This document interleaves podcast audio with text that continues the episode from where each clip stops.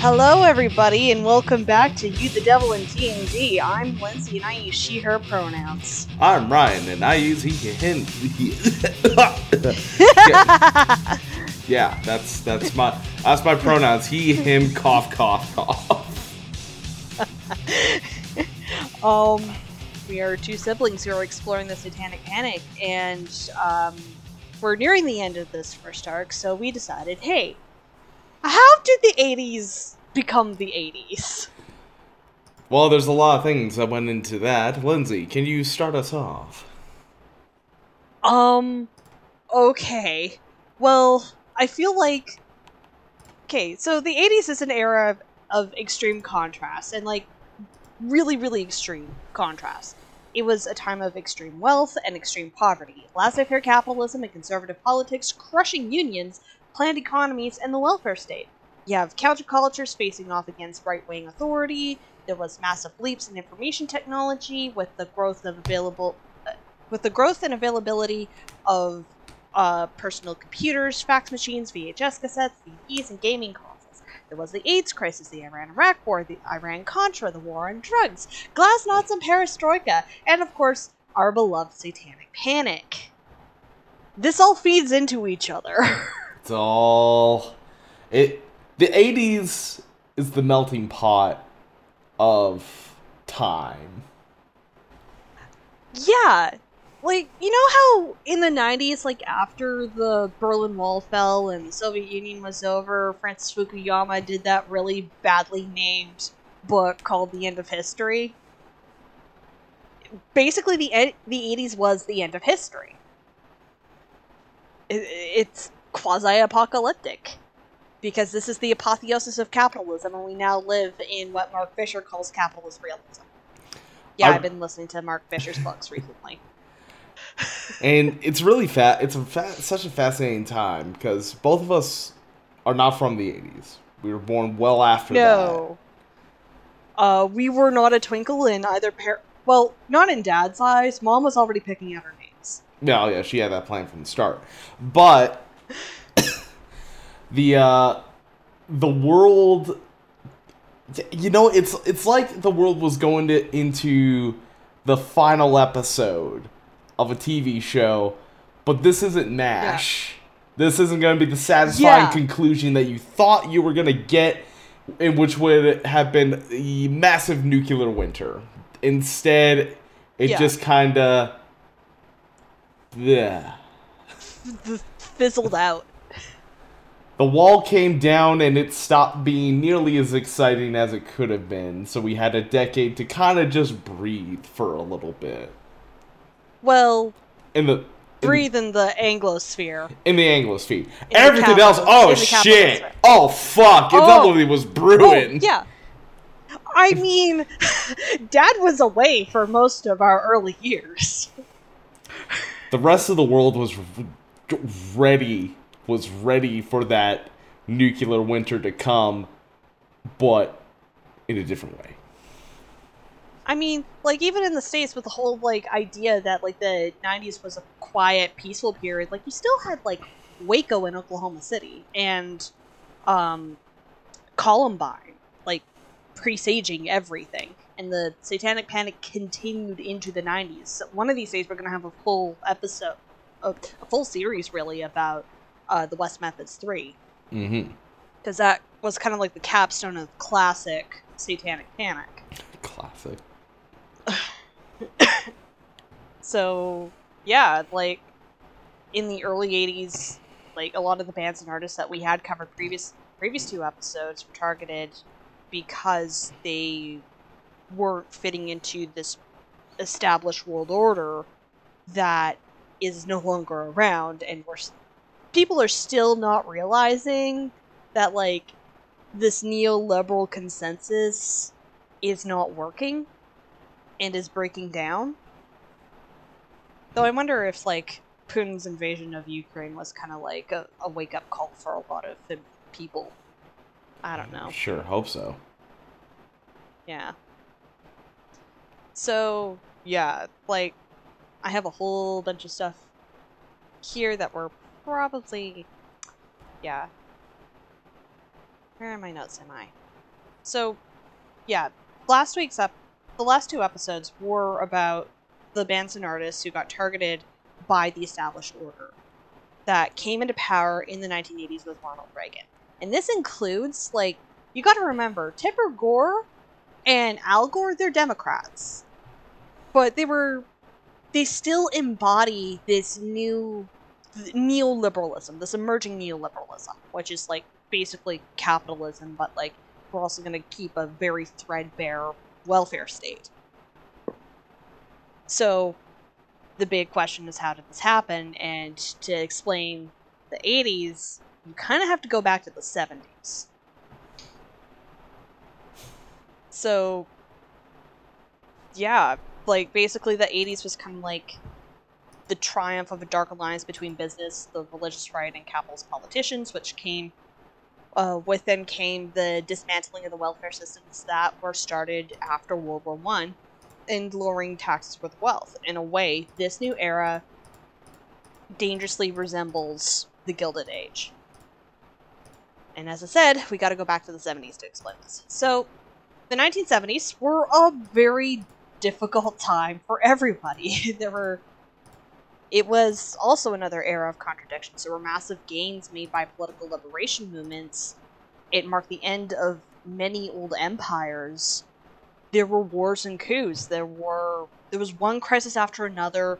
Um, taking advantage of the continued crises, the right wing in many Western countries made moves to gain power, because the one thing people like is stability. And what does the right like to offer? Stability. So, in the seventies, like, what was the big thing? It was Vietnam, counterculture, um, superpowers, kind of, there was détente.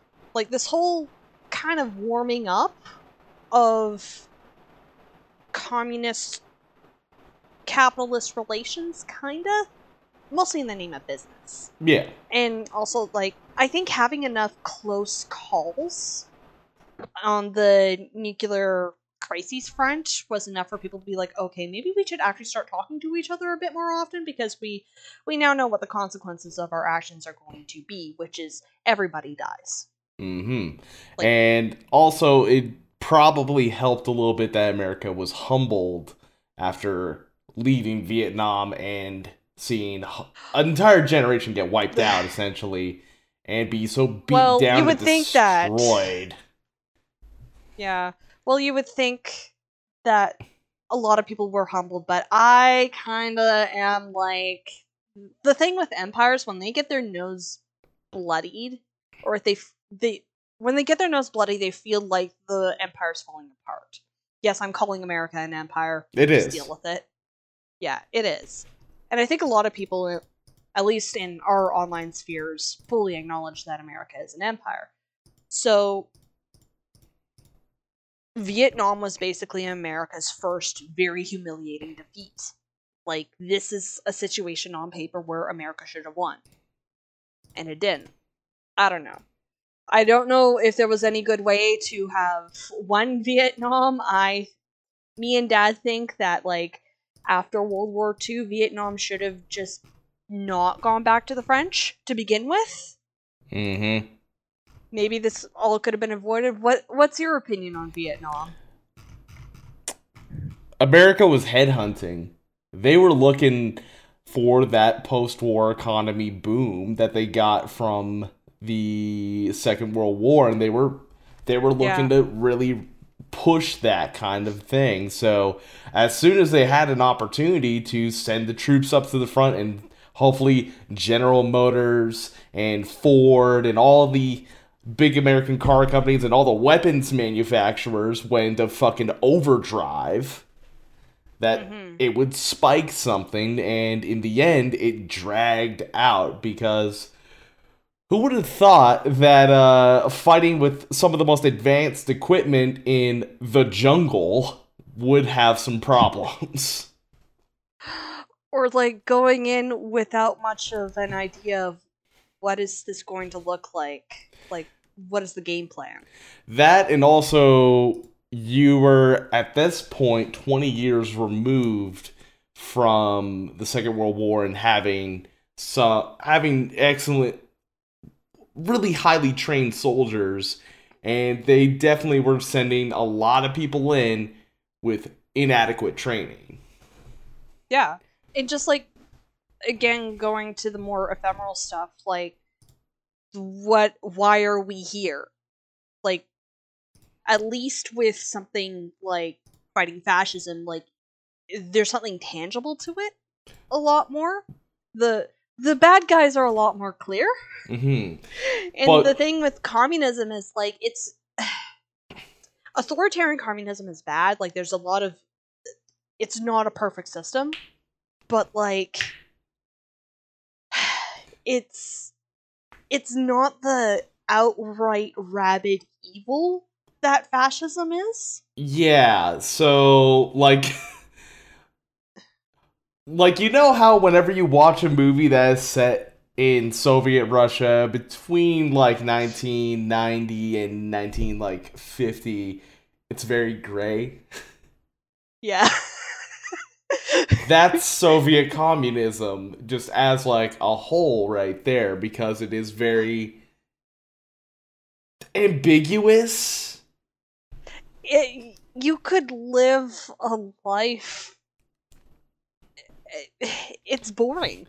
It as long as you did not ups- upset the state, say anything wrong, do anything wrong, you were pretty much in the clear. If you lived out in the fucking taiga uh, and just, like, never had any human contact, you probably didn't even know what the hell was going on or he, who the ruling party, party was. You might still think the Tsar was in power.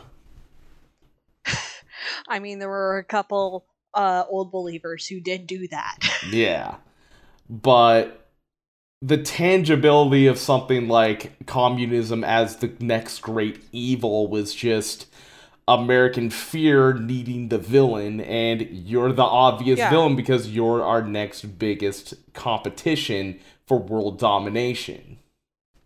And, like, this has been going on for, like, the ruling class in America has had a long-standing fear of the working people rising up to throw them out of power. Because they've seen it. Like, this they've seen it happen before. Yeah. They did it. Um, well, I think a lot of it is rooted in one of America's original sins, which is slavery. Mm-hmm. It's the fear of your slaves deciding, you know what? Fuck the masters. We know where everything is. Their greatest fear was so, Nat Turner. Yeah. And they see every workers, every worker as a future Nat Turner. So, where socialism and anarchism and communism come comes in is, like, these are philosophies of the working class, which is, like, we don't have to live like this. We can seize the means of production and create our own societies without the bosses. And the those massive corporations like. Um, Boeing and, like, the major arms arms companies, they are afraid of that. And that's why they wanted to crush communism. They could actually work fine with fascism. They're oh, okay with they're, fascism they're cool because with that. They get a payday. Yeah. They get paid. Because fascism is about perpetual war. It's a death cult. There, I said it. I mean, you're very true. It's funny, when I streamed a few, like, last year, uh, Bros in Arms, uh, my good friend, uh, my good friend Ashy mentioned that exact phrase when she described, uh, not communism, fascism. It's like, fascism is a death cult. And then we saw a, saw a fucking, uh, N P C. I shot it so hard, it punched its fucking arm. Through a gravestone, a headstone, and it looked like it was Sieg Heiling. Like, I remember that. Oh my god! Even in death. Even even in death, it's a fucking death call. Yeah. So, like, okay, nineteen sixties. You had a few real. nineteen fifties and sixties, he had a couple real close calls. What with um, back in the early fifties, he had old Dougie MacArthur wanting to basically turn North China, northern China into a field of glass with nukes. We'll be talking about him in the future. Mm-hmm. Um, and then you had the Cuban Missile Crisis, where it's like, if it weren't for a couple guys actually, like, being like, hey, how about we don't deploy nukes? Hey, guys, I have a really cool brakes. idea. Let's not do that. Yeah. And it just so happens everybody was like, thank fucking God. Ooh. Woo. And, yeah, a couple, like, Broken Arrow incidents that we know about in the U S. So who knows what sort of Broken Arrow incidents happen over in the Soviet Union, because, dear God, their their military culture is... Oh, oh dear Lord. Mm-hmm. Suicide by plutonium. Mm. Fuck, that's... Oh, that's rough. Fuck, just eat the cyanide pill. Like, why are you doing that? Just drink yourself to death, Ivan. Just do that, please. Um. Anyway, so détente. Détente was partially a reaction against the policies of the previous twenty-five years, which had brought about, which had brought the world close to nuclear war on several occasions, and because the U S was in a weakened position following the failure of, Viet- of the Vietnam War. As part of détente, the U S also restored ties with the People's Republic of China, partially as a counterweight against Soviet expansionism, even though the Soviets weren't really expanding at that point. They had kind of reached their apex in the nineteen seventies. And then Afghanistan happened. Hey, as I, as many scholars have pointed out, what is the worst thing you can do with your empire? Invade Afghanistan. It's the graveyard of empires. Yeah. And recently proven once again! uh,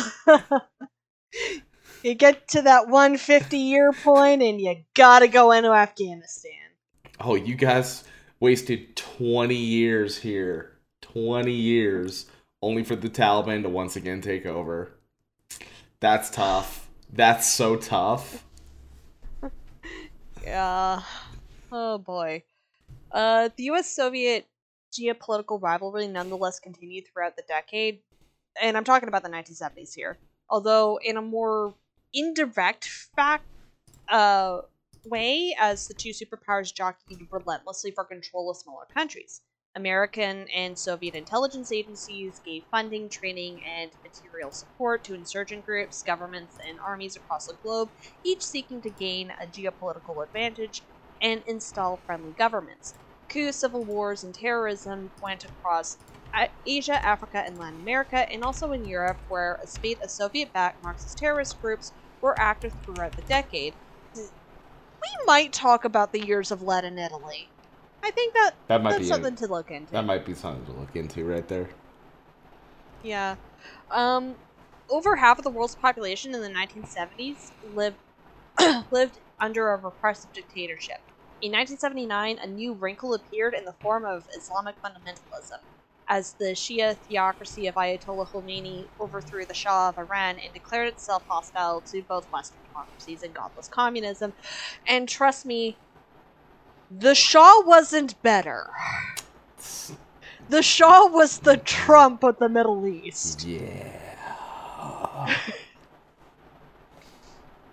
So, yeah, deeply people were deeply influenced by the rapid pace of societal change and the aspiration for a more egalitarian society in cultures that were long colonized and have even a longer history of hierarchical social structures.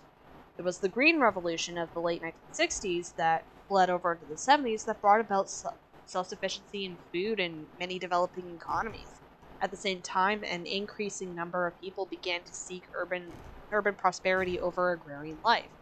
The, this consequently saw the duality of transition of diverse, diverse interaction across societal communities amid increasing information blockades across social classes.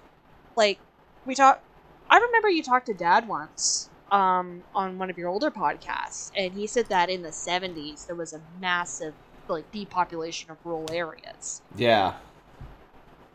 Mm-hmm. Yeah, like, I know in Canada that by the seventies there was a massive flip in rural urban populations. Like, by the fifties it was more like fifty-fifty between rural and urban, and by the nineteen seventies it was like eighty-twenty.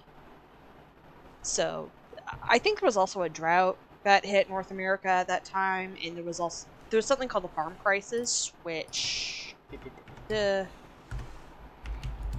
this is something that, look, listeners, I have been really, really busy. Okay, the farm crisis was in the eighties.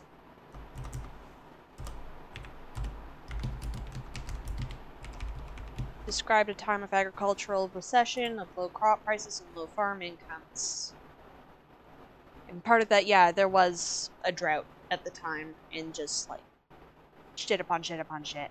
Anyway, other com common global ethos of the nineteen seventies world included increasing flexibility and varied gender roles for women in industrialized societies. More women would enter the workforce, and there was a expansion of women taking on powerful political roles. This is when Margaret Thatcher became Prime Minister of the U K. There was a, actually a number of women who became Prime Ministers and Presidents at this point. Um, however, the gender role of men remained that as the breadwinner. The period also saw the socioeconomic effect of an ever-increasing number of women entering the non-agrarian economic workforce. Because farm wives, as it turns out, weren't considered laborers until basically divorce became, until the no-fault divorce. There was an entire thing that happened here in Canada where a farm wife got divorced from her husband and she wanted compensation for her work. Because she, basically the thing a lot of farm wives do is they take care of the business end of farming. They're the ones who take care of accounting and um, selling the products. And that was just considered part of her wifely duties. Yeah, that was a case that got taken up to the Supreme Court in Canada, and I think she wound up eventually getting compensation from her husband for all of the labor that she did. No. But it was a long process. It also led to Canada getting no-fault divorce. That was a big thing in the seventies. So, speaking of uh, women's changing roles, second wave feminism. Let's talk about that. So that began again in the nineteen seventies, in the nineteen sixties, and carried over into the seventies, and looked and took a prominent role within society. The fiftieth anniversary of the passage of the nineteenth Amendment to the United States Constitution, which legalized female suffrage in nineteen seventy, was commemorated by the Women's Strike for Equality and other protests. In nineteen seventy-one, over in the U K, a woman named Erin Pizzey uh, established the world's first dem domestic violence shelter in Chiswick, London, and she and her colleagues opened further facilities throughout throughout the next few years. This work inspired similar networks of safe houses for women, for female victims of abuse in other countries, with the first shelter in continental Europe opening in Amsterdam in nineteen seventy-four. In addition, the Supreme, the U S Supreme Court's nineteen seventy-three decision of Roe v. Wade, which constitutionalized the right to abortion,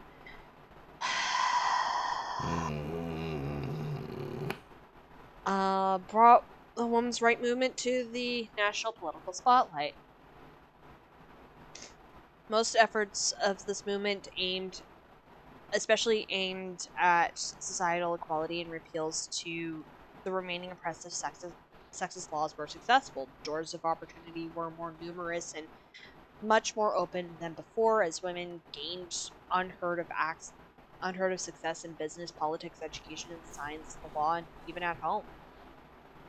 Although most aims of the movement were successful, there were some significant failures, most notably the failure of the Equal Rights Amendment to the U S Constitution, with only three more states needing to ratify it. The efforts to ratify the E R A in the unratified states continues to this day, and twenty-two states have adopted state E R As. Also, the wage, crap, the wage gap failed to close, but it did become smaller. So, like, the big thing from this and how, like, the women's second wave feminism fed into the into the satanic panic is so... Okay, this is Lindsay's grand theory about how... Or, like, grand thing about how people don't understand that working women have always worked. And that the whole... Sorry, I need to blow my nose.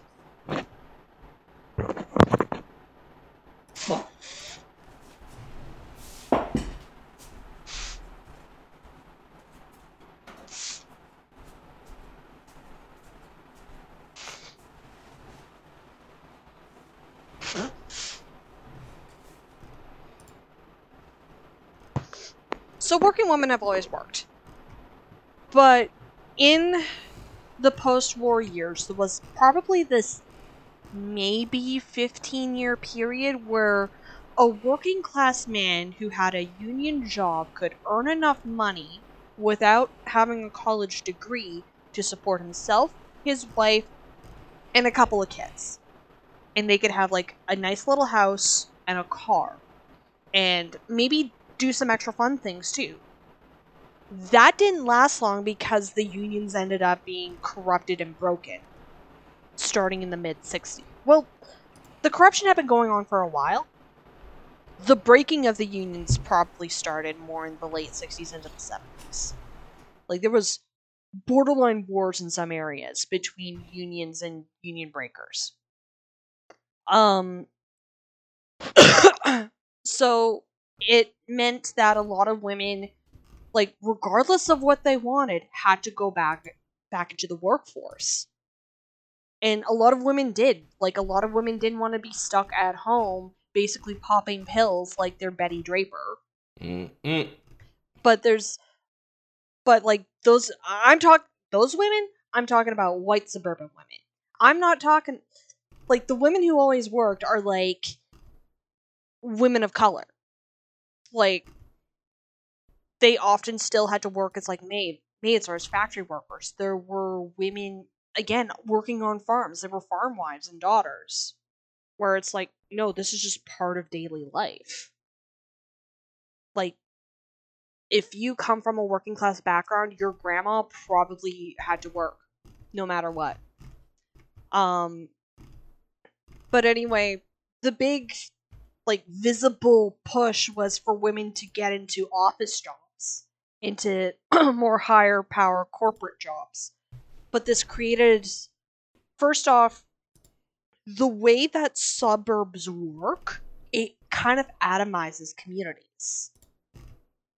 Like, prior to, like, the explosion of suburbs, most families, like, they might not be physically close, or, like, what is defined as physically close varies from place to place. Like, Ryan and I's families are from rural areas, so, like, an hour is considered close. Yeah. Um, but, like, you still, like, in a geographical area, you pretty much had your entire family. Um, sometimes both sides. You at least had one side of... You at least had one spouse's family in an area that you could rely upon to, like, take care of the kids. If, like, both of you couldn't do that at the same time.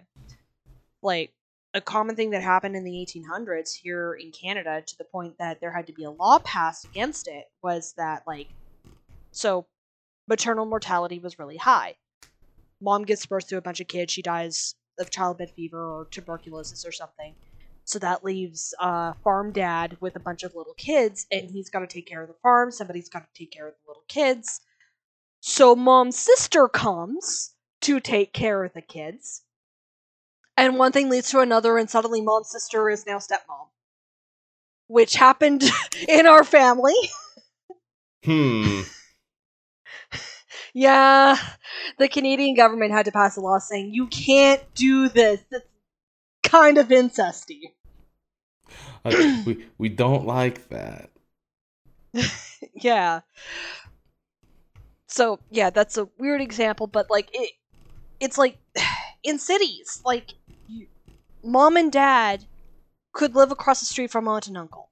Like, that, that sort of situation. With the suburbs, you're atomized. It's, like, discrete families. And yeah, you can make connections with your neighbors, but like, you have to go out of your way to make those connections. Yeah, the sense of community was lost when families descended upon the suburbs, and they're, like, you weren't really much of a neighborhood unless you're, you had kids who, you know, kids naturally hang out with each other uh, in these small, mm-hmm. tight-knit groups, and thus the families in those neighborhoods would at least start talking to each other in, in some sort of yeah. dialogue. But before, like, you would have households and your whole family would essentially live there. Mom, dad, your kid, the kids, your probably your uncle who's a bachelor just trying to make some money and uh, go to college You're at some point. Widowed aunt from the other side. Yeah. Like grandma, grandma, grandpa. grandpa. And like, back before industrialization, it wasn't just, like, your family. Like, mom and dad probably had apprentices, too, if they had a trade. Mm-hmm. So you would also have these outsiders come in. They may as well like, be family as well. Yeah. Uncle Johnny isn't really your uncle, but he may as well be your uncle. Yeah. Like, the definition of, like, the nuclear family as being, like, the basis for all society, it's, like, no, that's actually a pretty modern invention. Most families, like, if you go to a Roman family, like, we're talking about, like, yeah, you have the nuclear family, but it's part of a much larger clan structure. Mm-hmm. Like, I think a lot of it kind of almost stems from uh, how, what, what your background almost is, because, like, talking to people who are, you know, are from different cultures, even, like, different subsets of white people. Like, yeah. Like, my buddy Silvio, like, his his Ita- Ita- Italian family, sorry. his Italian family is a very large, very well, well-knit community. Uh, and I take that almost in comparison to our family, where, you know, we, we have more of a Europe, Uh, more of a, uh, I don't know, Northern European, English, yeah. Scottish background, it's, where yeah, we it's a scattered. Bit smaller.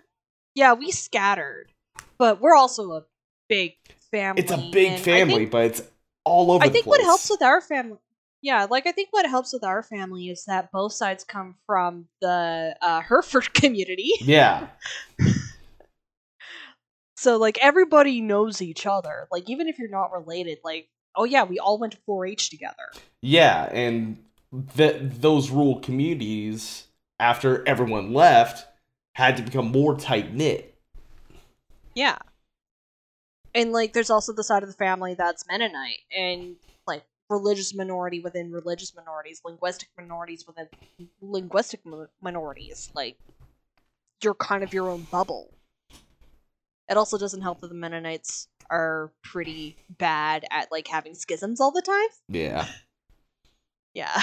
There's a reason why the fam- our branch of the family isn't Mennonite anymore. Yeah. Um, anyway, like, this all goes into the whole women had to enter the workforce. You have the atomization of families in the suburbs.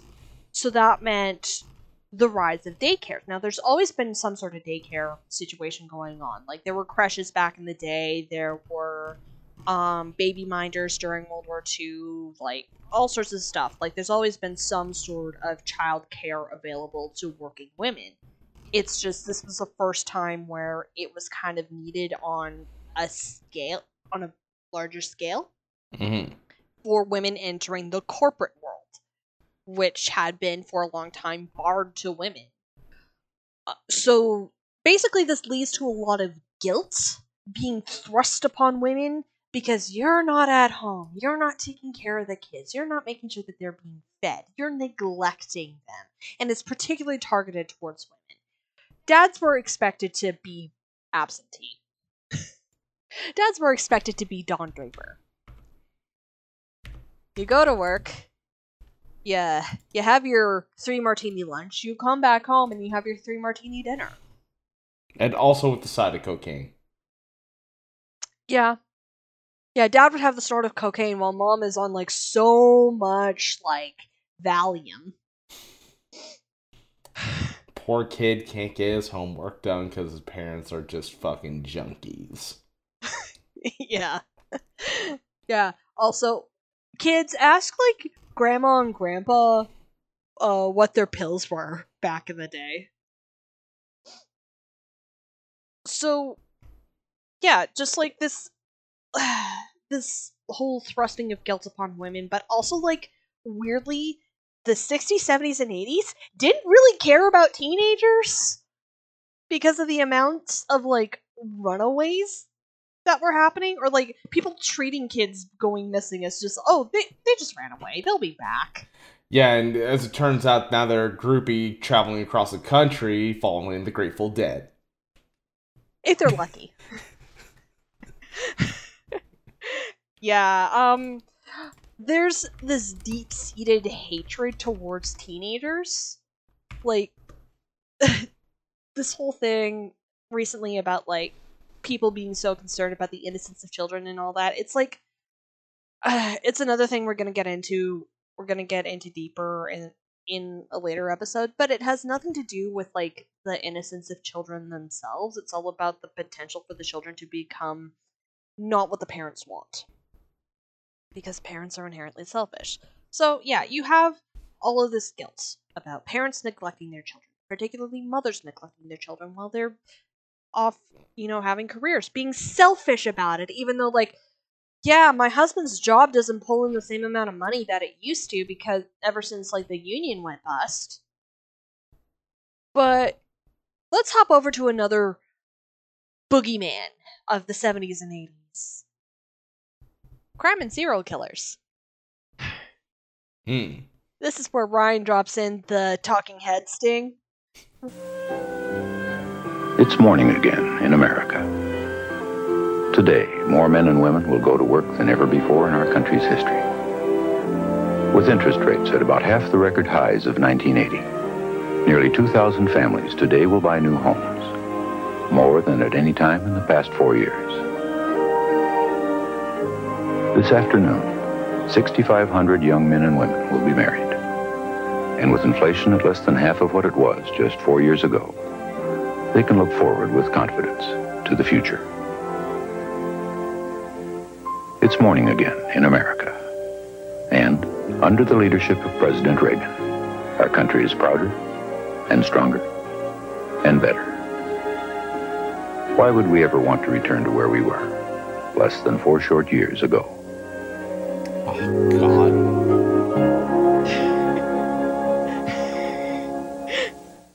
It's the fucking worst.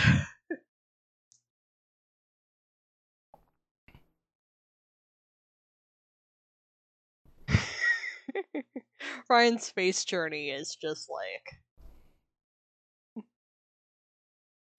Yeah. Anyway, you're good to go, Rye? It's morning again in America.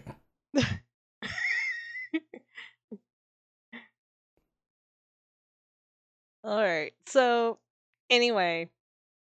Crime and serial killers. Uh, crime rate, crime rates in the U S had been at a low from the nineteen forties until the mid nineteen sixties, but began to escalate after nineteen sixty-five due to a complex mixture of social, economic, and demographic factors.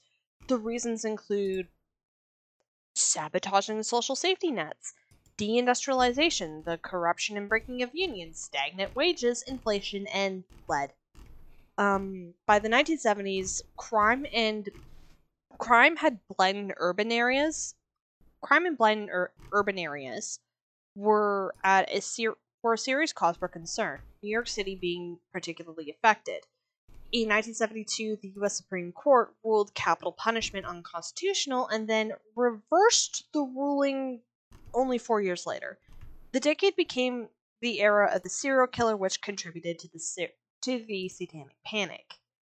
So, nineteen seventies New York, like, den of scum and villainy, it was pretty bad, but a lot of that was, like, structural issues, really, and racism. Um, and also bad urban planning. Uh, anyway, serial killers. So there was, throughout the nineteen sixties and seventies and into the eighties, there was guys like Otis Toole and Henry Lee Lucas, who were active from nineteen sixty to nineteen eighty-three, who confessed to more crimes than they could have possibly committed and created an elaborate conspiracy uh, for how they got away for so long. There was Edmund Kemper, the co-ed serial killer, who was active from sixty-four to seventy-three. Dean Corll, who from nineteen seventy to seventy-three murdered at least twenty-eight young people in Houston, Texas, with the help of two young accomplices. Ted Bundy was running around the Rockies from nineteen seventy-one to seventy-eight. At the same time, there was also Ronnie Alcala, the dating game killer, who, yeah, he appeared on the dating game, and the woman who picked him out was, um, backstage, she took one look at him and it's like, oh no, no, no, no, no, no, no, no, no, no. Yeah, she just got immediate bad vibes from him. Um, Up in Alaska, there was the butcher baker Robert Hansen, who'd hunt his victims in the woods. Randy Kraft, the scorecard killer, who was active from nineteen seventy-one to eighty to eighty-three. There was John Wayne Gacy from sixty-seven to seventy-eight. There was the zebra murders in seventy-three and seventy-four, and of course David Berkowitz, aka the Son of Sam, who was active from seventy-six. In seventy-six and seventy-seven. We'll probably talk about him in particular because he got a lot of satanic shit thrown at him, but also, like, David Berkowitz is like a pathological liar. Oh, fun. That's a, that's yeah. a beautiful com- uh, combination if you if you're looking to build a serial killer. If you want to build the yeah. perfect serial killer, you need a guy who's fucked up, who's drank a lot of lead, who is a pathological liar, and also smell the milk. And most of all, has a thirst, the drive. He's got that dog in him to fucking kill a bunch of motherfuckers. Like, people are like, oh, he's hunting for brunettes with long hair. And it's like, that was the popular hairstyle at the time. Who wasn't a brunette? It was everywhere. Like, and like, oh, there's a pattern to all of his killings. No, he... The dumbass had a car in New York. the, the reason why he killed in the locations he did was because that was like the first places that he could find parking.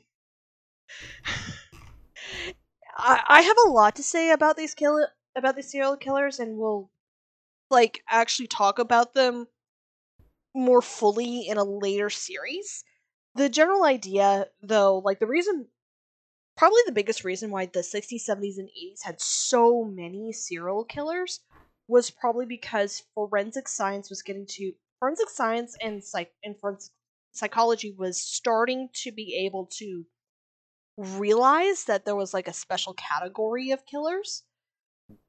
And now the reason why a lot of these guys got away for so long is because of who they were targeting.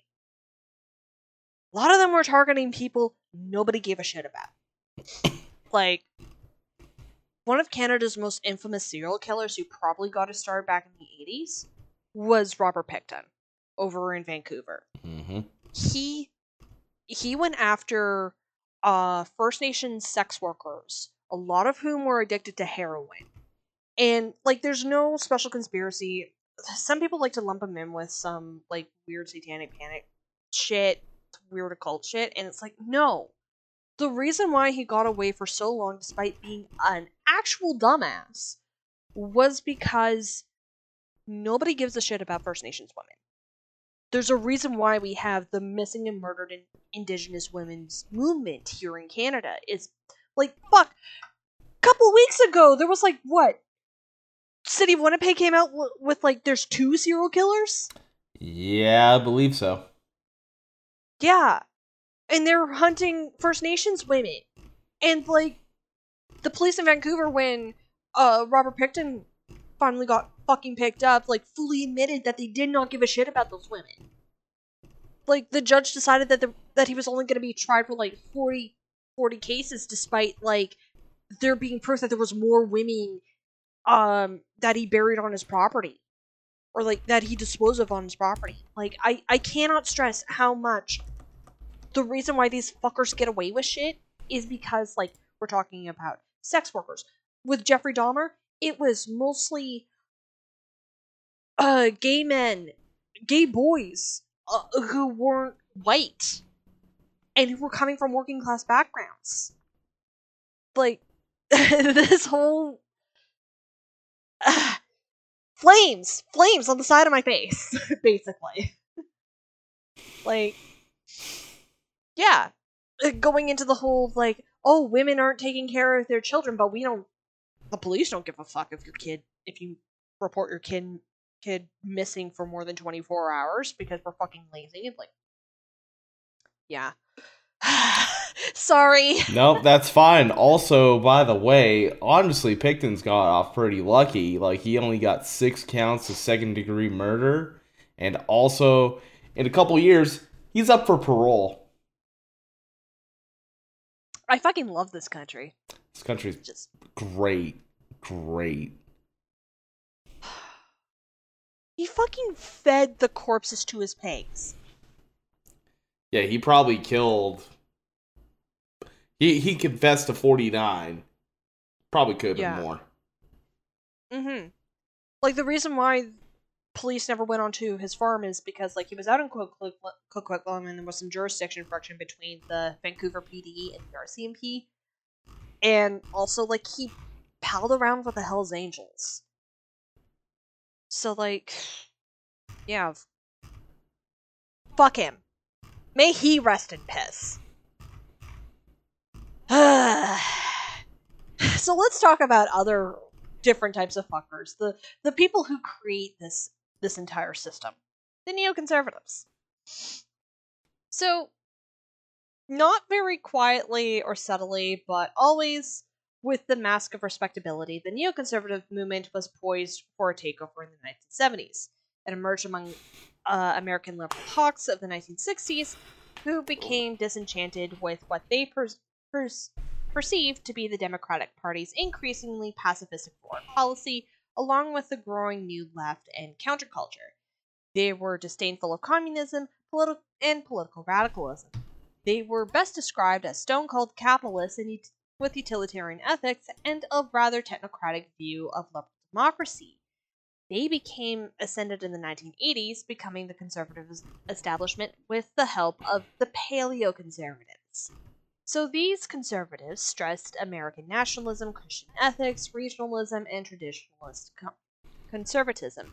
Paleoconservatives' concerns overlap with those of the old right and the, that opposed the New Deal in the nineteen thirties and the nineteen forties, as well as with the paleo-libertarians and the initial right-wing and initially right-wing populism.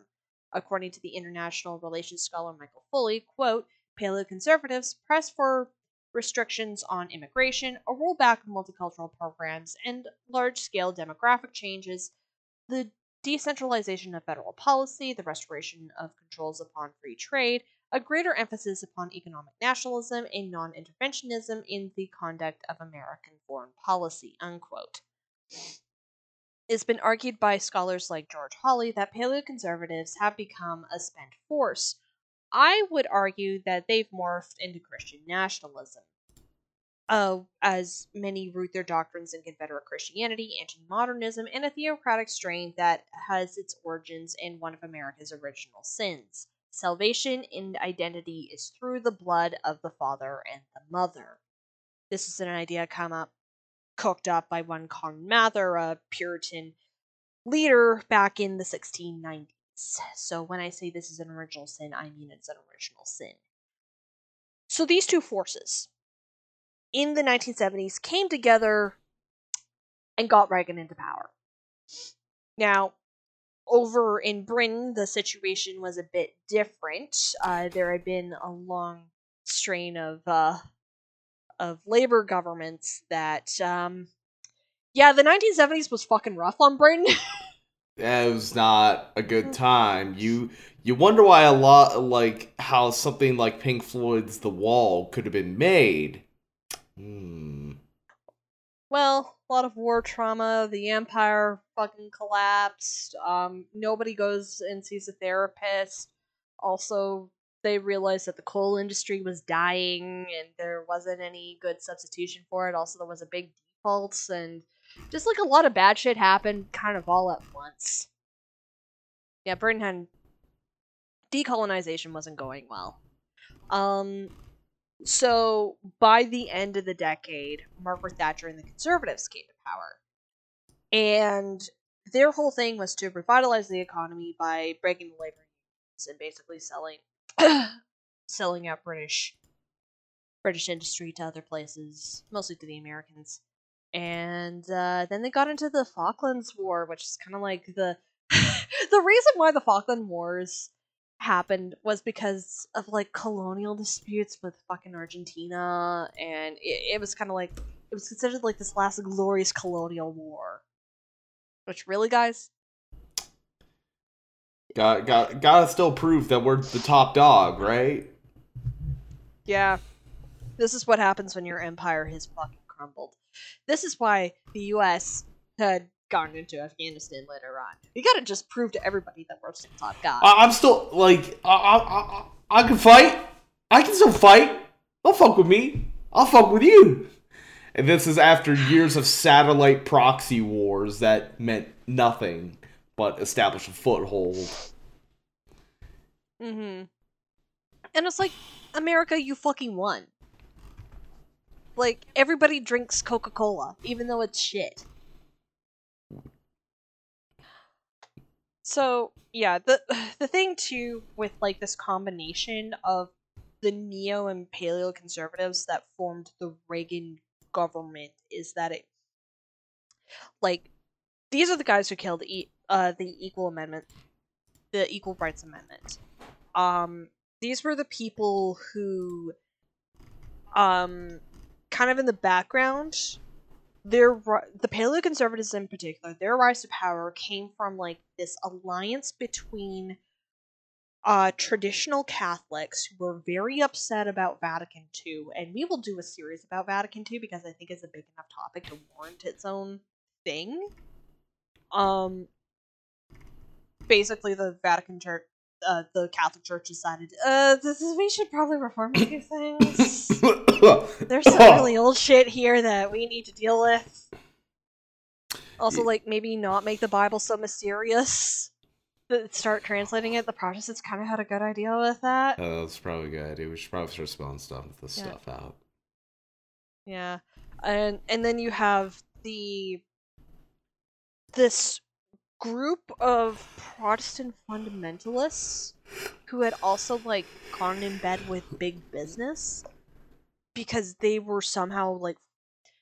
Everybody is afraid of communism. Again, this goes back to the fear of communism and the fear of Nat Turner. Because, like, these sorts of Christians, the ones who buddied up with big business going back to the nineteen thirties, they were opposed to this entire idea of um, what's called the social gospel, which is basically, like, actually reading the New Testament and being like, oh, Jesus was kind of in favor of, you know, love thy neighbor and, you know, do unto others. Um, it was a thing that was really popular among among certain Protestant denominations, like um, uh, Presbyterian, certain branches of Presbyterianism. It was really popular with Methodists up here in Canada. Uh, it's how the United Church of Canada, which is the largest Protestant denomination in Canada, came about. um, I, I, I'm just going to note right here, uh, I have a minor in religious studies, so I want to use that. I need to exercise my degree somehow. Um, so anyway, the social gospel was a social movement within Protestantism that, appl- that aims to apply Christian ethics to social problems, especially issues of social justice such as economic inequality, poverty, alcoholism, crime, racial tensions, slums, unclean environments, uh, child labor, lack of unionization, poor schools, the dangers of war. It was most prominent in the early twentieth century in the U S and Canada, and theologically, the social gospelers sought to put into practice the Lord's Prayer from Matthew six ten. Thy kingdom come, thy will be done on earth as it is in heaven. They were typically post-millennialists. So they believed that The second coming would not happen until humankind had rid itself of social evils by human effort. The Protestants that make up a lot of the paleo-conservatives were kind of, like, there was a mix of those who were post-millennial, who believed that the second coming wouldn't happen until, like, they had established a Christian order, that basically a Christian theocracy. But a lot of them were pre-millennial, which means there has to be a tri time of tribulations, and then yada yada yada, basically everything from Left Behind. Mm. Um, we'll get to those books in the future too. um, so the social gospel was more popular among clergy than, or at least it, some think it was more popular amongst clergy than laity, but it helped fuel a lot of progressive movements.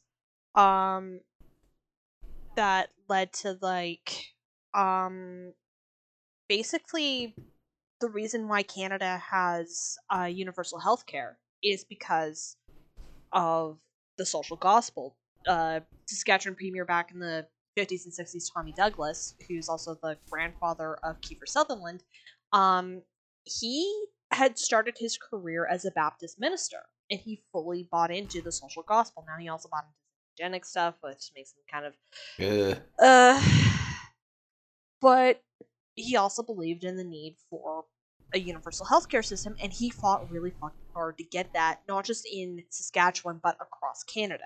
It's not a perfect system, it needs a, a lot of fucking reform, and fucking Christ, N D P, it is okay to reform our healthcare system. It's fine. We need to expand it. Please. I know that you're scared about wrecking the thing that Tommy Douglas created, but I think he would have appreciated it if you had improved it. Mm-hmm. A lot of what we have is a compromise. Um, but yeah, like, a lot of these social gospel people were really involved in stuff like the New Deal. During the nineteen thirties, social gospel themes could have could be seen in the works of Harry Hopkins, Willa Alexander, and Mary McLeod Bethune, who added a new concern with African Americans. After nineteen forty, the movement lessened, but it was invigorated in the nineteen fifties by black leaders like Martin Luther King Junior in the Civil Rights Movement. Uh, there was, the social gospel was really involved in the labor movement in the in both the U S and Canada. Like, there is a direct line, like, basically the party that existed before the New Democratic Party, who is Canada's main left-wing party, the, the Liberals are centrist. Um, so there was this party called the Cooperative Commonwealth Federation, uh, which later reformulated into the N D P, and was founded on social gospel principles in the nineteen thirties by J. by J S Wood, Woodsworth, a Methodist minister out of uh, Winnipeg, and Alberta M P William Irvine.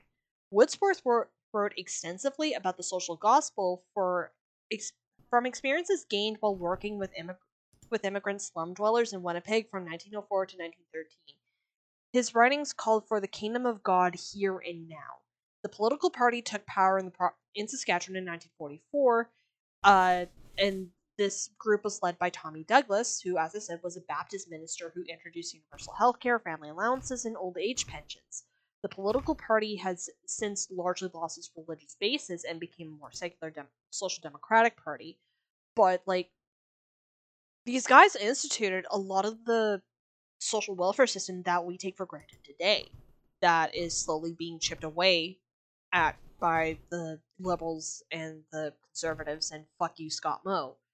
Yeah, I got my five hundred dollar check. It's going to my savings. Still, fuck you, Scotty Moe. I don't want my fucking taxes going to Christian school.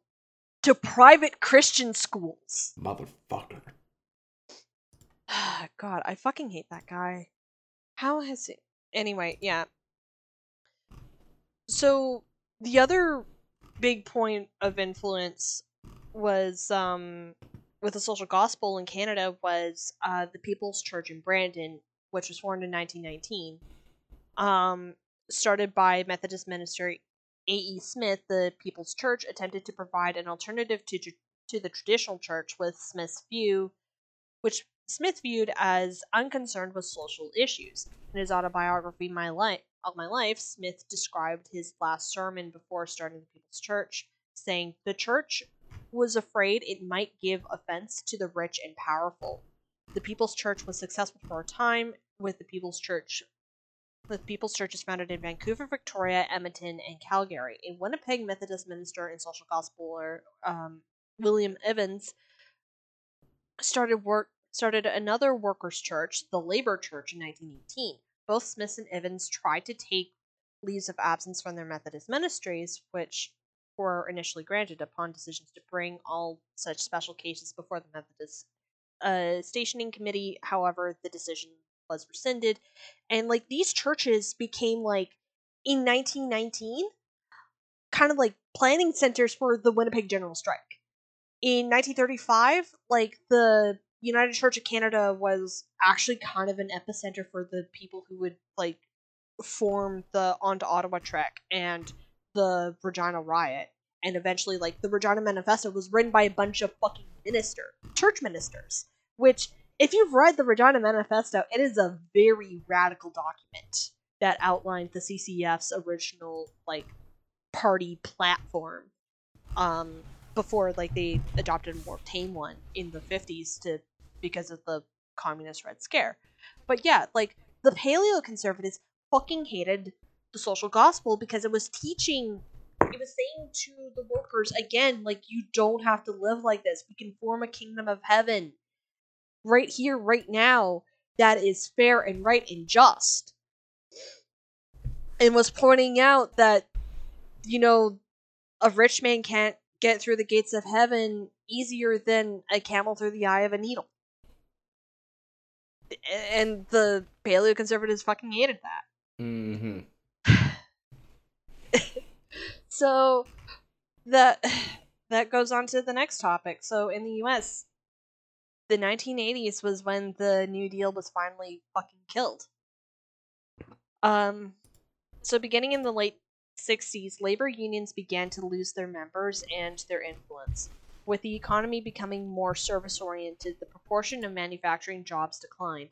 Companies began relocating such jobs to Sunbelt states free of union influences, and many Americans followed.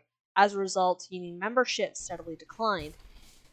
This, combined with generally rising income incomes, reduced their incentive to vote Democrat. Labor unions were painting were painted as corrupt, ineffective, and outdated by the Republican Party. Republicans in the days of the days of the presidency of Ronald Reagan took control of prosperity issues uh, because of the poor performance of Jimmy Carter, and because of a new economic policy of neo, of neoliberalism, which held that regulation was bad for economic growth and that tax cuts would bring sustained prosperity. In nineteen ninety-four, the Republicans swept control of Congress for the first time since nineteen fifty-two. The response of of the Democratic President Bill Clinton was, quote, "We know big governments we know big government does not have all the answers. We know there's not a program program for every problem.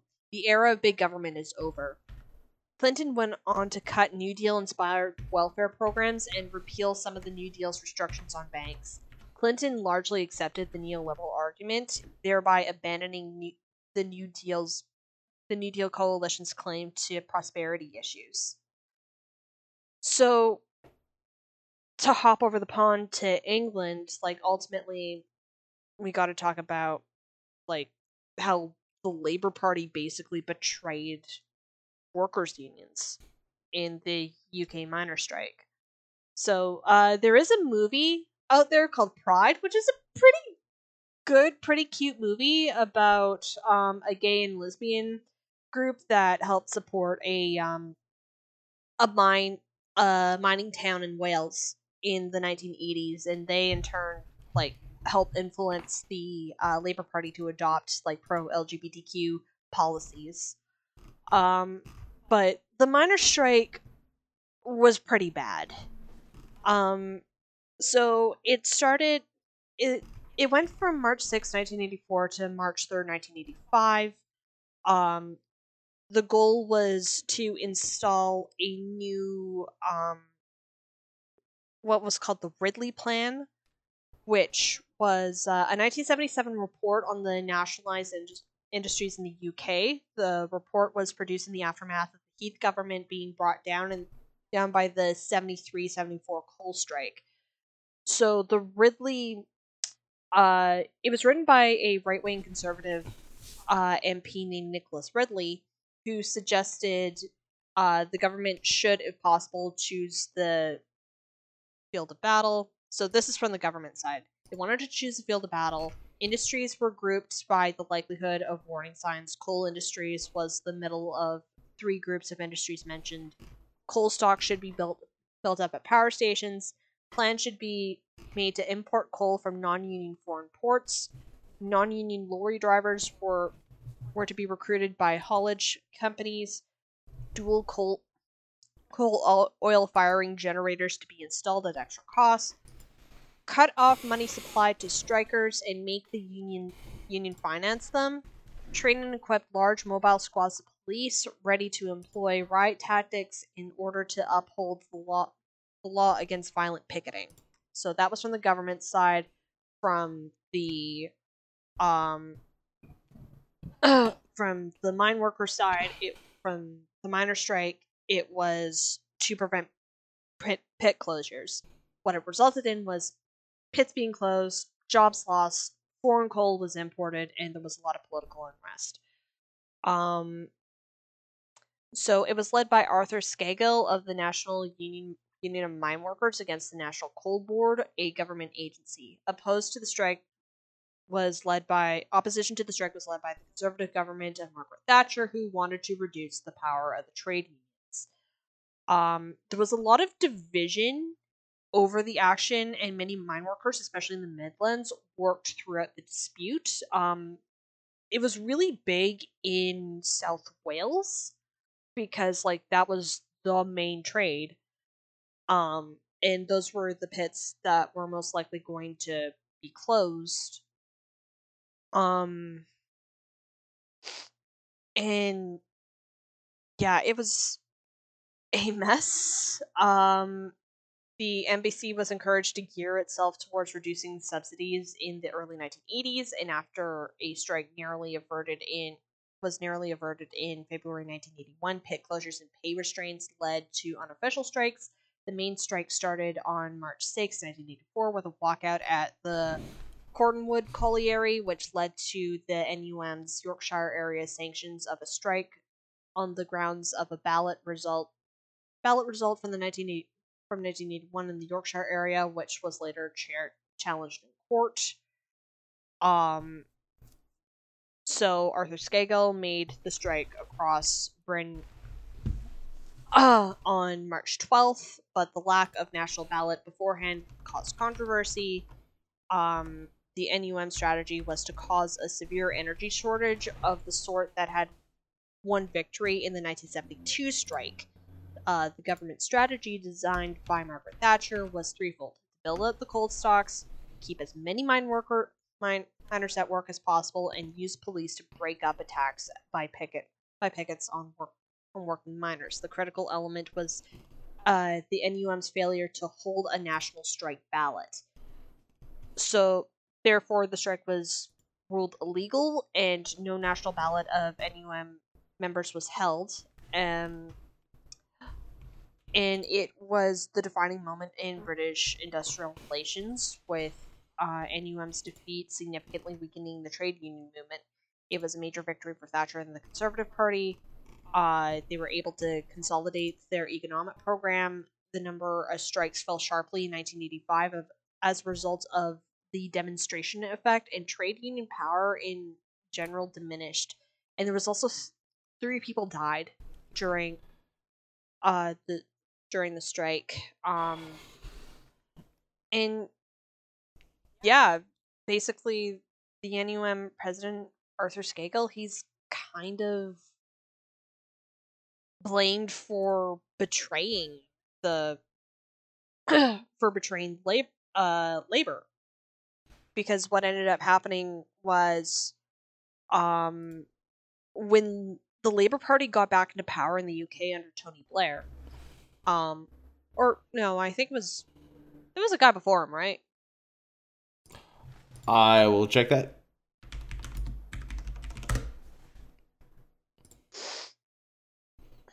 How is Tony Blair only uh, sixty-nine? What the fuck? I feel like he should be like eighty.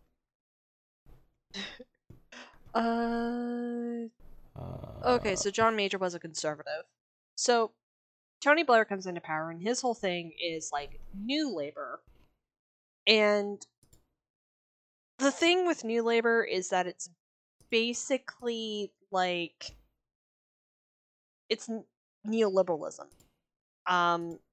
It kept, like, the fig leaf of, like, we'll keep the welfare system, um, like, during his first term in office, Blair saw the introduction of a minimum wage, tuition fees for higher education, constitutional reforms such as the devolution of Scotland and Wales, and uh, progress in the Northern Ireland peace process, but, like, he was very much an interventionist, um, internationally, and he wound up getting embroiled in the whole Iraq war. Um, but yeah, like, when it came to labor unions, basically the Labour Party was like, go fuck yourself. So, this also leads to us having to talk to an earlier strike back again over in the U S with um, the Air Traffic Controllers Strike of nineteen eighty-one. So, the uh, union, huh? Which Reagan had some serious fucking sound bites from uh from his public addresses on that whole issue. Holy shit, does yeah. he sound like a fucking dictator? Yeah. So, basically, the Professional Air Traffic Controllers Organization was founded in nineteen sixty-eight with the assistance of attorney and pilot F. Lee Bailey. Um, and yeah, it was basically like a union for air traffic controllers, and air traffic controllers have a pretty tough job and a pretty complicated job. They gotta make sure, like, no planes accidentally run into each other. Yeah, like in Breaking Bad. Oh yeah! It's a whole plot. Like, Walter White is responsible for a midair collision. Oh my god! Fuck you, Walter. Man, what a what a guy. Yeah. So, um, yeah, um, on so like their first. So PATCO, the Professional Air Traffic Controllers Organization, they had their first big strike in uh, on March twenty-fifth, nineteen seventy, um, to protest many of the F A A's actions that they felt were unfair. Over two thousand controllers around the country did not report to work as scheduled and informed management that they were ill. Controllers called in sick to circumvent the federal law against strike strikes by government unions. Management professional personnel attempted to assume many of the duties of the missing controllers, but major traffic delays around the country occurred.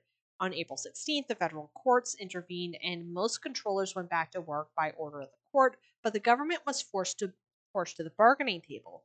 The strikeout led officials to recognize, the, recognize that the A T C system was operating near at capacity. To alleviate some of this, Congress accelerated the installation of, autom- of automated systems, reopening the Air Traffic Controller Training Academy in Oklahoma City, uh, began hiring air traffic controllers at an increased rate, and raised salaries to help attract and retain controllers.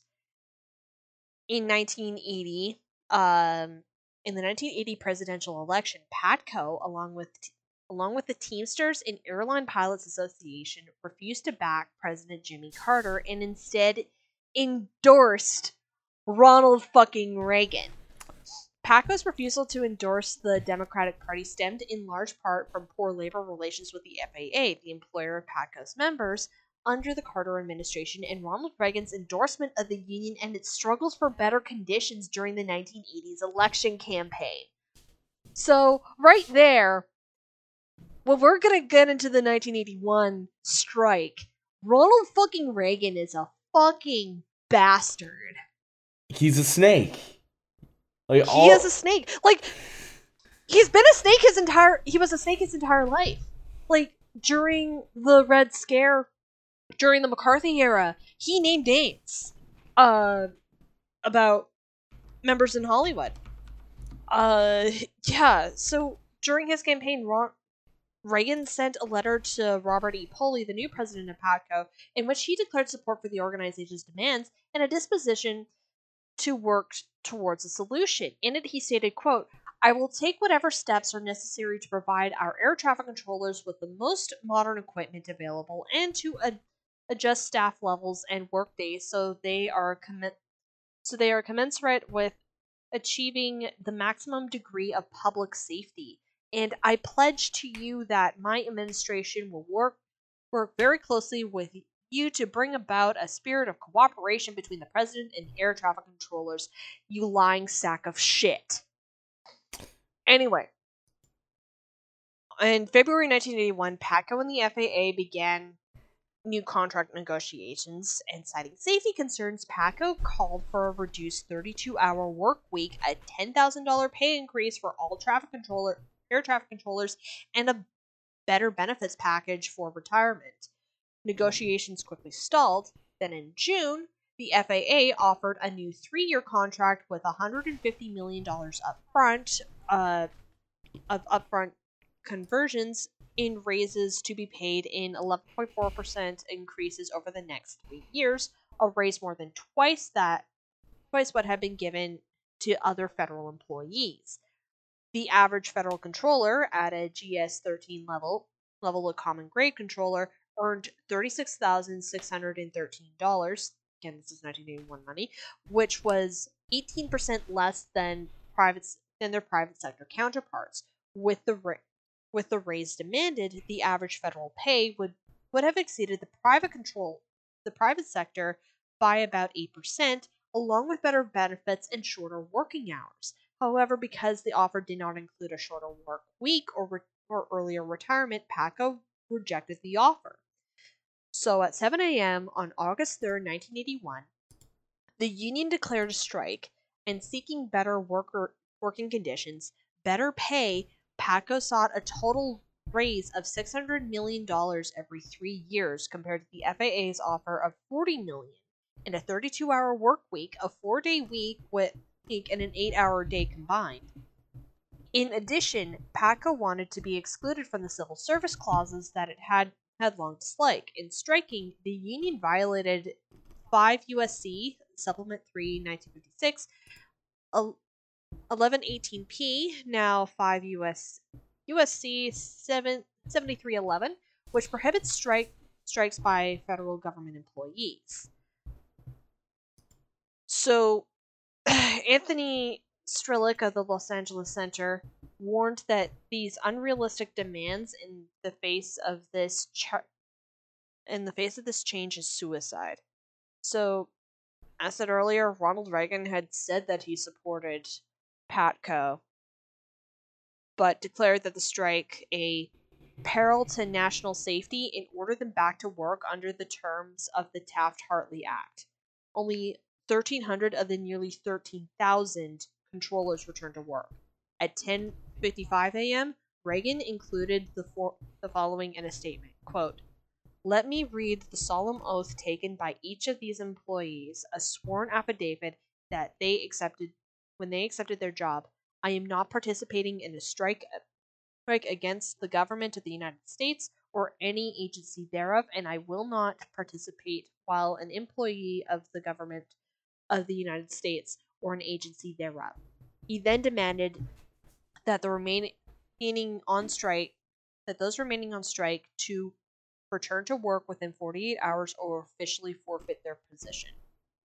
PATCO decided to disobey the federal court injunction ordering ordering an end to the strike and return to work. A federal judge found the union leaders leaders including PATCO President Robert Polley to be in contempt of court, and the union was ordered to pay a one hundred thousand dollars fine, and certain named members were ordered to pay a one thousand dollars fine for each day its members are on strike.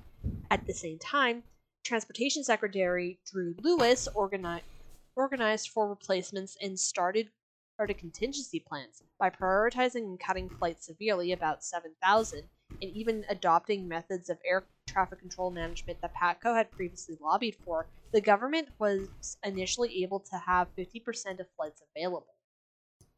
On August fifth, following PATCO workers' refusal to return to work, the Reagan administration fired the eleven thousand three hundred forty-five striking air traffic controllers who had ignored the order and banned them from federal service for life. Yeah, that seems very constitutional.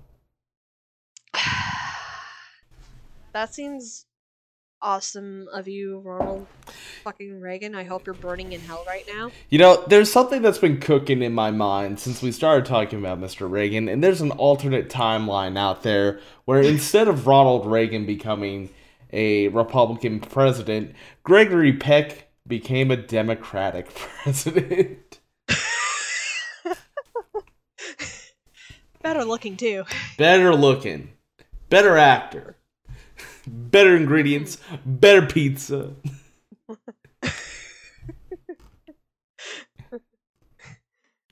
I wouldn't mind hopping over into that timeline.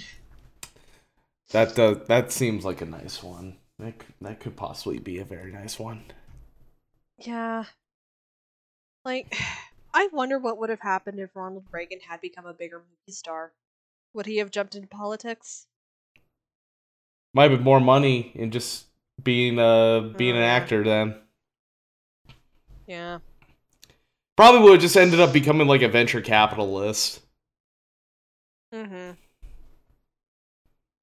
Or maybe just be satisfied with being like governor of California. Yeah, could have stayed that. Arnold seemed fine. Okay, Arnold probably wasn't a great governor of California, but, like, I don't know, he seems chill about it. But yeah, like, fuck. So, in the wake of the strike and the mass firings, the F A A was faced with the difficult task of hiring and training enough controllers to replace those who had been fired, and under normal conditions, it lo- it would take three years to train and train new controllers. Until replacements could be trained, the vacant positions were temporarily filled with a mix of non-participating controllers, supervisors, and staff personnel with non, non-rated personnel, military controllers, and controllers transferred temporarily from, from other facilities. PATCO was decertified by the Federal Labor Relations Authority on October twenty-second, nineteen eighty-one. The decision was appealed, but to no avail, and attempts to use courts to reverse the firing proved fruitless. The F N- the F A A initially claimed that staffing levels would be restored within two years. However, it took close to ten years before overall staffing levels returned to normal. Some former strike striking controllers were allowed to reapply after nineteen eighty-six and were rehired. They and their replacements were now represented by the air by the National Air Traffic Controllers Association, which was certified on June nineteenth, nineteen eighty-seven, and had no connection to PATCO. The civil service ban on the remaining strike participants was lifted by President Bill Clinton on August twelfth, nineteen ninety-three. Nevertheless, by twenty by two thousand six, only eight hundred fifty PATCO strikers had been rehired by the F A A. And, like, by then, probably a lot of those guys were at retirement age or had, like, God, God knows what they had to do. Um, and a lot of Reagan's firing of the government employees encouraged large private employers like Phelps Dodge, Hummel, and International Paper to hire strike scabs instead of negotiating in labor conflicts. Comparatively, in nineteen seventy, there were over three hundred eighty major strikes or lockouts in the U S By nineteen eighty, the number had dropped to under two hundred. In nineteen ninety-nine, it fell to seventeen, and in twenty ten, there was only eleven major strikes. In 2000 and three, the Federal Reserve Chairman Alan Greenspan, speaking on the legacy of Ronald Reagan, noted, perhaps the most important and then highly co controversial dom domestic initiative was the firing of the air traffic controllers in August nineteen eighty-one.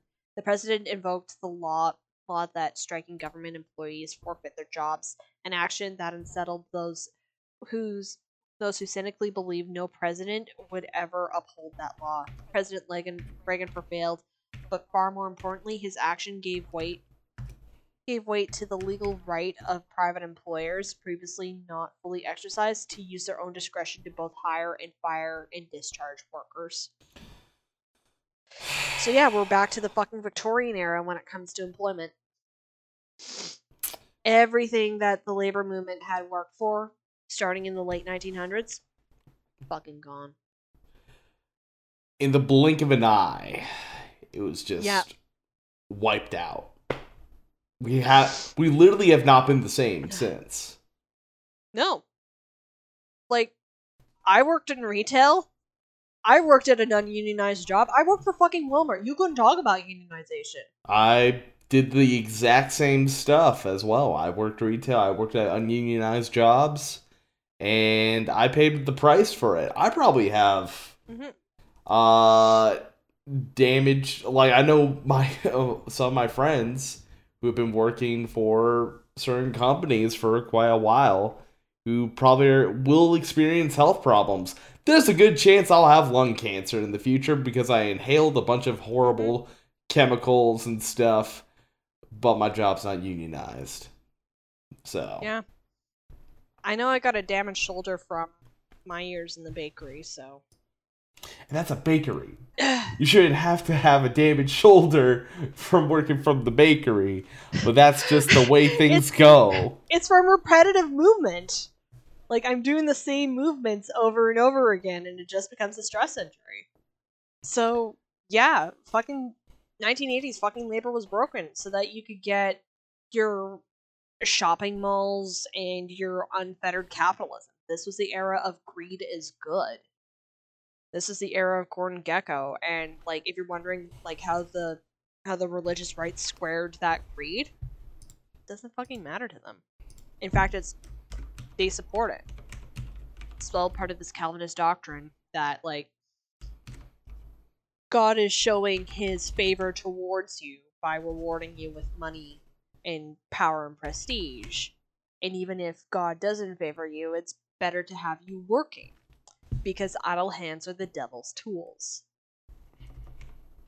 So, yeah, this whole milieu, and we haven't even really touched upon, like, the whole nuclear anxieties of the time. Because, like, that was real. This is the era of the day after threats. This is the era of Abel Archer, where it's like, once again, we came this fucking close to nuclear apocalypse, and also the U S has a president who is very keen on breaking, on bringing down the Soviet Union, even though the Soviet Union was crumbling at the time. You think he would know that? It's like he really wanted the finishing blow. He wanted to be the one to yeah. take them down. Yeah. Like... it's like, no, Ronnie Reagan and Maggie Thatcher did not end the Cold War. It was the sheer weight of the rotting structure that was Soviet communism that was going to bring down the Soviet Union. And there was nothing that Gorbachev or the weird birthmark on his head could do about it. Fuck, people got conspiratorial about that fucking birthmark. They thought it was, like, the sign of the Antichrist. My God. Again, this just fil fuels the whole millenarianism of the time, too. Because, again, we're getting close to the end of not just the century, it was the end of the millennium. Like, there's a reason why fucking Waco popped off. Like, I'm starting to run out of steam on this, but, like, the eighties were a pretty, like, we haven't even gotten into eights. There's so much to there's this. So, there's so much. It's hard to sum up the nineteen eighties.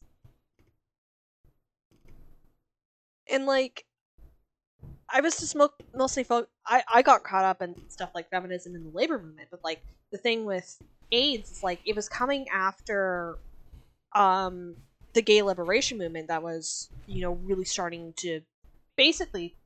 How I think the timeline goes is that you have the Lavender Scare, which coincides with the Red Scare, because apparently if you're gay, you are um the you're devil. An easy mark for uh Soviet spies. Or like, if you're gay, of course you're gonna be a communist. Suck dick for Lenin. Um. Anyway, enough people got fed up with that that eventually the gay liberation movement happened, where it's like, no, fuck you straights. We're gonna live how we want. Like, we're not harming anyone. Like, we're all adults here. Like, do you want the state, Mister or Missus Smith, telling you how to sixty-nine? Or, like, you whether or not you should sixty-nine. No, you probably don't appreciate that. So at least in Canada, like... I gotta talk about Pierre Elliott Trudeau. Fuck, I haven't even talked about, like, the seventies. Because we had our own things. Yeah. So... The father, the late father of our current Prime Minister, one Pierre Elliott Trudeau, who well, was we also say, ex- we, we say the father, quotation marks. Quotation marks, yes. There's a rumor. Once you see side-by-side comparisons of, like, Trudeau and a young Fidel Castro, it's hard not mm, to see mm, the, the resemblance. Mm. I don't know.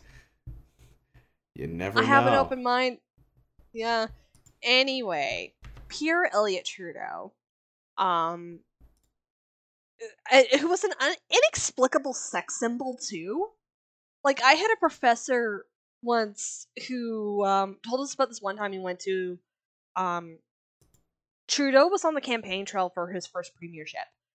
And he, uh, or prime ministership, and he had stopped in Regina. I think he was having his rally over at the Hotel Sask. And my professor distinctly remembers a lady throwing her panties onto the stage. Oh my god. Now, listeners, just look up a photo of Pierre Elliott Trudeau, because he is, he is a French-Canadian man.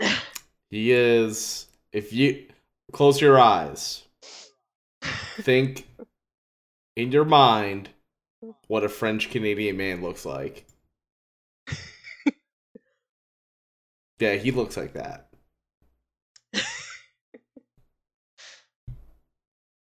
Like... They don't even have the decency of having a picture of him when he was, like, a teenager on the Wikipedia page, like, for me to judge. I'm just like, how... How was this man considered sexy? Like, at least he had the, uh... I don't know, the...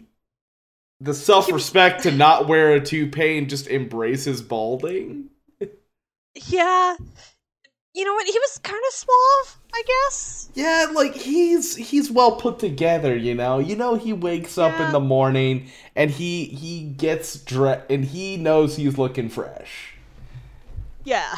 He, he's, he, he, you can sit him down against everyone else, and he's like, that guy's looking good. He's looking good. Also, to be fair to Pierre, Pierre Elliott Trudeau, um, the Canadian political system has always favored, like, guys who... On a scale of one to ten of hotness, they tend to be a five and under. Yeah. We had some uggos. But, I mean, look at this p- portrait that was done yeah. of Mister Trudeau. That's kind of flames. Yeah. He he knows he's got it. What's carrying his looks is his clothes, and he knows how to wear them. Yeah, he knew how to wear a suit. It It's not like, oh, I don't know. It was before him. Uh, like, oh, Lester B. Pearson wasn't that bad of a dresser. He he had a look. He had his bow ties. He also had the decency of going by Mike. Yeah. Yeah, like he, like, like you, you, you put him. Oh my God, you put him right beside fucking Kennedy and uh, uh, ooh, man, that's yeah, that's tough. Yeah. But he yeah. does look so, respectable, respectable yeah. gentleman. Yes, an elder Quebecois, upper class gentleman. Um. Anyway, his big thing, his big contribution to gay rights here in Canada was he decriminalized homosexuality, and he said the state has no place in the bedrooms of the nation. Which, yeah, to steal a phrase from the B D S M community, as long as everything is safe, set, sane, and consensual, like, there's no real problem here. Um, but like, the gay liberation movement was happening, and there was moves to decriminalize homosexuality, the movement to, um, you know, get gay marriage, which some people in the queer community, like, oppose marriage on a fundamental mental pro- principle, but, like, if we're going to live in this sort of society, like, the government does privilege, um, being married. There are certain privileges out there that are really important, like, there's family planning stuff, there's banking and tax in- incentives, it's easier to buy a home, um, you know, you get the right to visit your sick spouse in the hospital, for example. Like, one of the great tragedies of the AIDS crisis was that a lot of people died alone. Um, so anyway, AIDS happened, AIDS... Uh, AIDS had been around for a while, but it really came to the forefront in the nineteen eighties. Um, history. So, like, it was first discovered. Um, let's see. So, like, AIDS seems to trace back to. Like, AIDS, we know it seems to trace back to somewhere in Central Africa, probably in the early twentieth century, maybe even earlier than that. Beatrice Hahn, pa- Paul M. Sharp, and other colleagues proposed the that, uh, quote, the epidemic emergence of H I V most likely reflects changes in population structures and behavior in African in Africa during the twentieth century, and perhaps medical interventions that provided the opportunity for rapid human-to-human spread of viruses, unquote. After the scramble, the scramble for Africa, starting in the eighteen eighties, European colonial powers established cities, towns, and other colonial stations. A largely masculine, masculine labor force was hastily recruited to work in fluvial and seaports, uh, railways, and other infrastructures, and in plantations.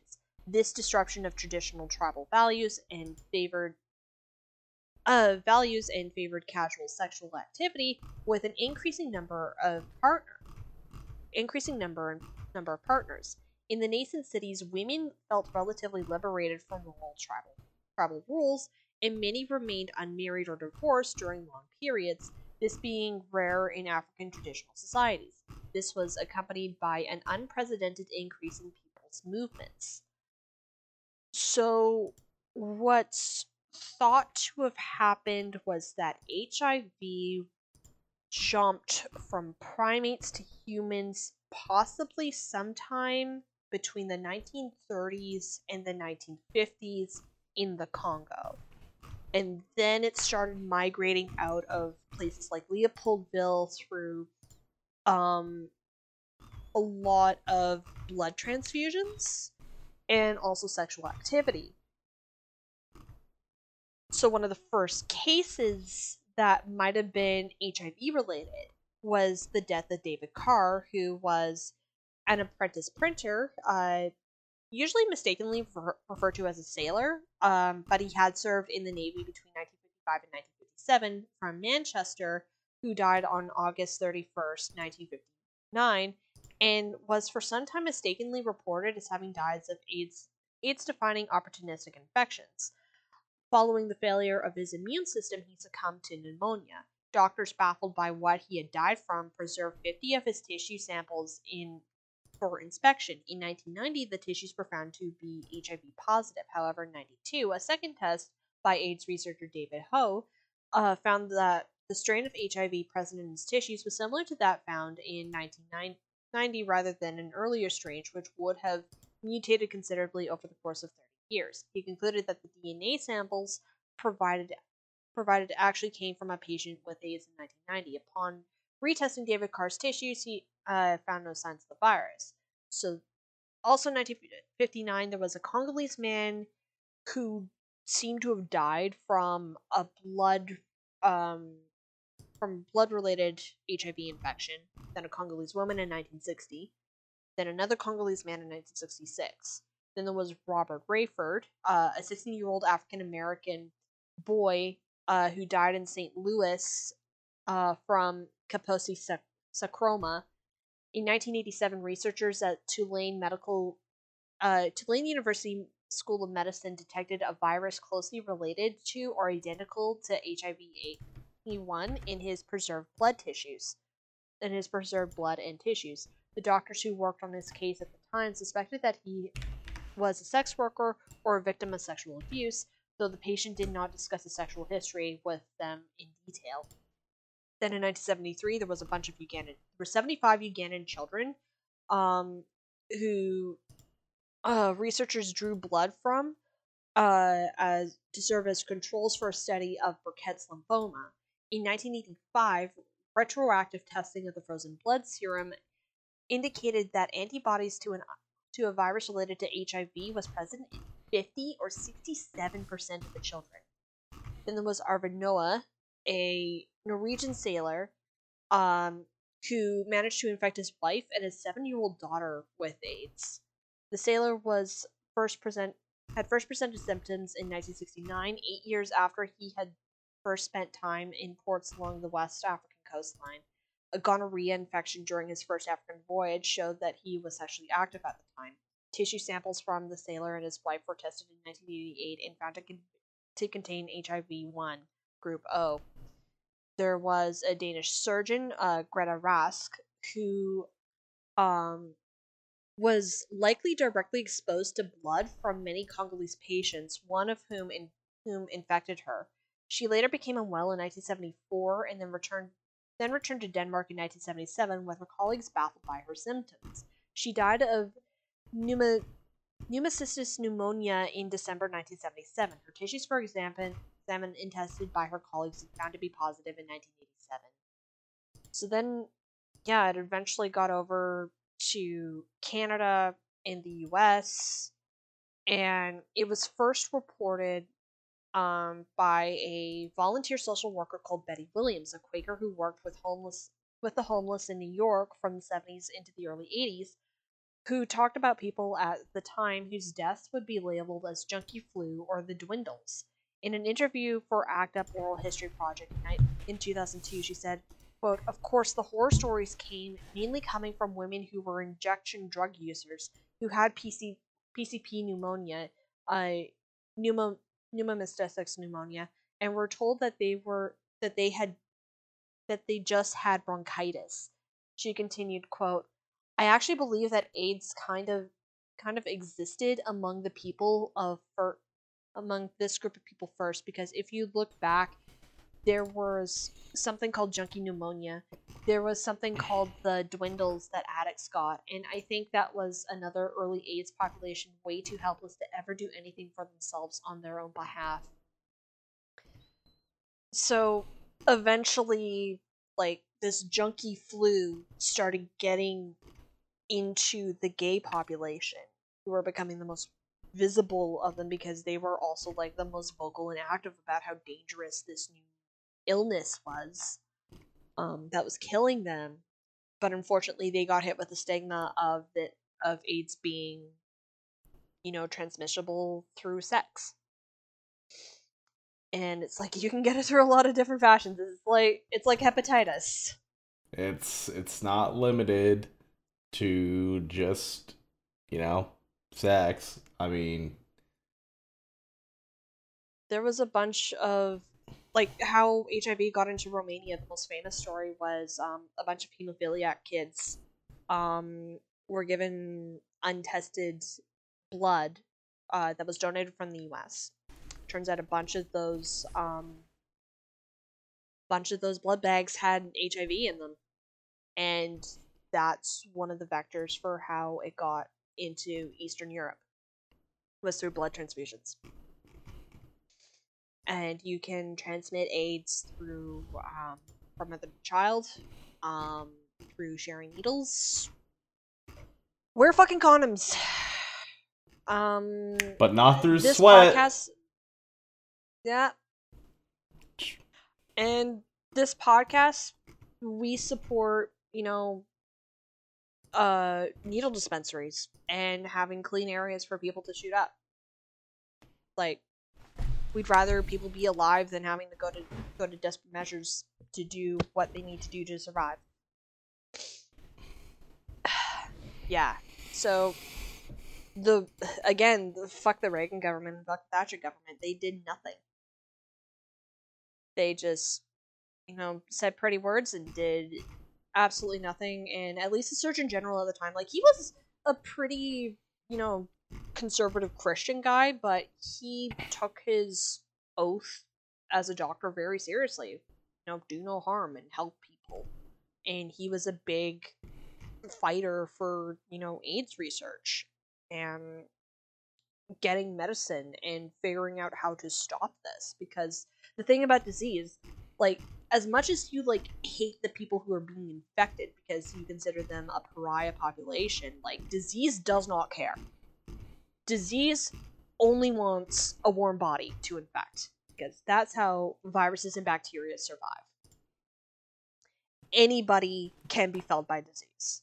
Like, I don't know, we, we're still dealing with a fucking flu pandemic. And, like, in my darker moments, I sometimes wish it was a bubonic plague. Like, just to have the visible reminders of what this is, and that nobody is safe. But that's Lindsay at her, like, when I'm in a depression spiral. And yeah, disease can fell anyone. You're not safe. Get vaccinated. Mask up. Fuck, I'm still getting over a cold, and I'm hoping that it doesn't turn into a flu. Remember last time, Ryan? Yep. I was fine. Sorry, I'm trying to... Uh, you fucking bastard. No. You know what? This time, this time, Ryan, I got my bivalent vaccine and my flu vaccine. You can't hurt. We'll see about that. So, yeah. Basically, this is all to say the queer community was fucking decimated by AIDS. Like, there's this one picture from the, I think it was the San Francisco Gay Men's Choir that had, like, a before and after picture of their members, like, before AIDS and after AIDS. They lost half of their members. Like, there's a generation of predominantly gay men who are gone. Um, again, the British film Pride, which is about, you know, the queer alliance with uh, mine workers during the mine worker strike in uh, the nineteen eighties. Um, there were some real people that they had portrayed, and one of the leaders was a Northern Irish gay man uh, who was a major organizer. And um, six months after the breakup of of the miner strike, he died from AIDS.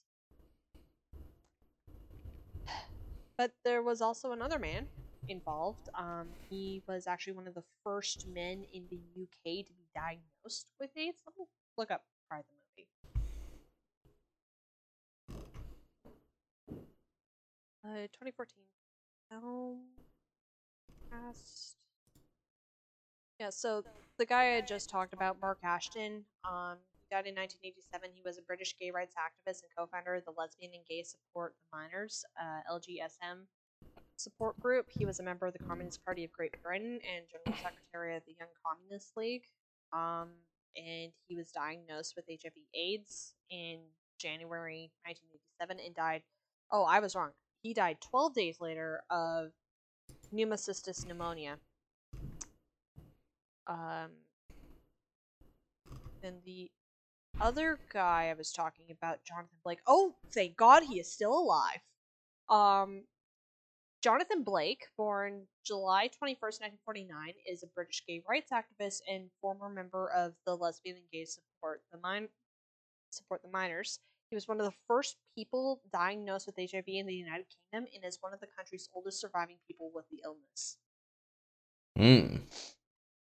Like, so there was a later study done on H I V that um, found that it has basically H I V.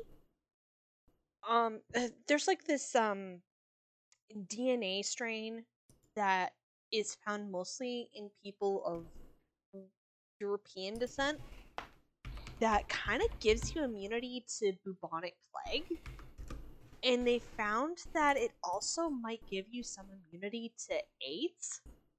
Nice. Yeah, so basically, like, if you have one set of this gene, um, you're gonna get infected, but you can survive, and if you have two, then you're probably immune. But, like, I don't know if Jonathan Blake has that, but, like, he's managed to, yeah, he's seventy-three. Um, or maybe it's a situation like, um, Stephen Hawking, where, like, his A L S kind of burned itself out, and it mm-hmm. went into a stasis? I don't know. But, yeah, like, yeah, AIDS... Um, and yeah, that wasn't even the only, like, it's the end of the world as we know it in the eighties, and I think it just kind of fed into the whole consumerist culture of the time. You know, live like there's no tomorrow. I don't know. I don't know how to end this. This is a bummer episode, and like... Next episode, uh, I need to send you the P D F because I managed to find a P D F version of Michelle Remembers, and I think we should talk about that because it's yeah. from like this milieu. Yeah, that we're gonna. Yeah, I don't know. Is there anything positive that we can like end this on? Um. Uh. I'm I, so sorry, Ryan. Yeah, you. I, w- I, I didn't want to interrupt you because you, you know, you you were just going. So I didn't want to interrupt. Sorry. But uh, you know what? At least Reagan and Thatcher are dead and burning in hell. Yeah. Mm-hmm. Yeah. Because I, I don't want to do a part two. Like, I think there, there's... A no, we're, we're good. Worthy. Yeah.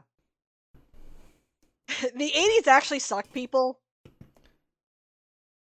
But movie... Movie... Movie... Cool movie... That's fine. Let, yeah, let's just... Let, let's just call it. Let's just call it here. We're done. It's It's been addressed. They can't say we didn't talk hell- about it. Yeah. We talked about the eighties and how horrible it was. Um, and then next time, I'm going to send you the P D F of Michelle Remembers. Okay. So that we can talk about that. Because it's from this awful milieu that Michelle Remembers comes into it. And kind of kicks off classic flavored satanic panic. And then we'll talk about the devil, okay? We'll talk about the devil. I know we didn't talk a whole lot about the devil, but we'll get to him. He's patient. Yeah. Anyway. God. Is there any way to end this on, like, a positive note? No. I don't think there is. The only thing we can do is just get out of here. So, Lindsay, tell the good people where they can find you. Um, well, I can be found... Miracle of Miracles, Twitter is still up. Um, you can find us on... Oh, God, why am I so unprepared? I shall just hop over here.